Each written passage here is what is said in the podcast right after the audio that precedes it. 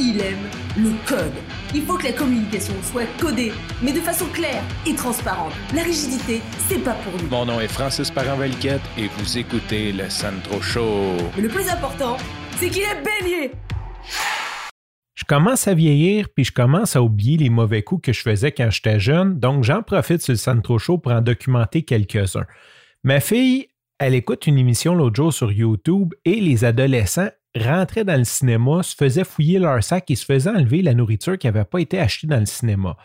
Ma fille vient me voir et elle me dit Hey papa, elle dit Tu vrai que tu n'as pas le droit de rentrer de la nourriture au cinéma Tu sais, comme elle dit, de la nourriture extérieure. J'ai dit Oui, c'est vrai. Tu sais, théoriquement, tu es supposé de juste comme payer ton billet puis d'acheter la nourriture dans le cinéma. C'est une espèce de pas d'arnaque, mais une espèce de monopole. Ils veulent que tu dépenses le plus possible dans leur commerce. Puis, toute une question de droit d'auteur. Mais puis là, je me mets à penser à ça et ça m'a ramené à quand j'avais comme 15-16 ans avec mon chum d'enfance Phil. On allait au cinéma, puis nous autres, notre fun, c'était de rentrer de la nourriture de l'extérieur.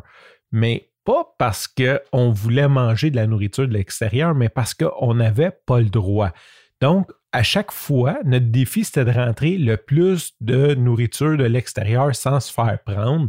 Et d'une dernière fois, ça ressemblait beaucoup à genre un 2 litres de liqueur, un sac de chips format familial, des sacs de Skittles. Tu sais, c'était exagéré, là. Sincèrement, là, il y avait comme, comme de la bouffe pour se rendre malade.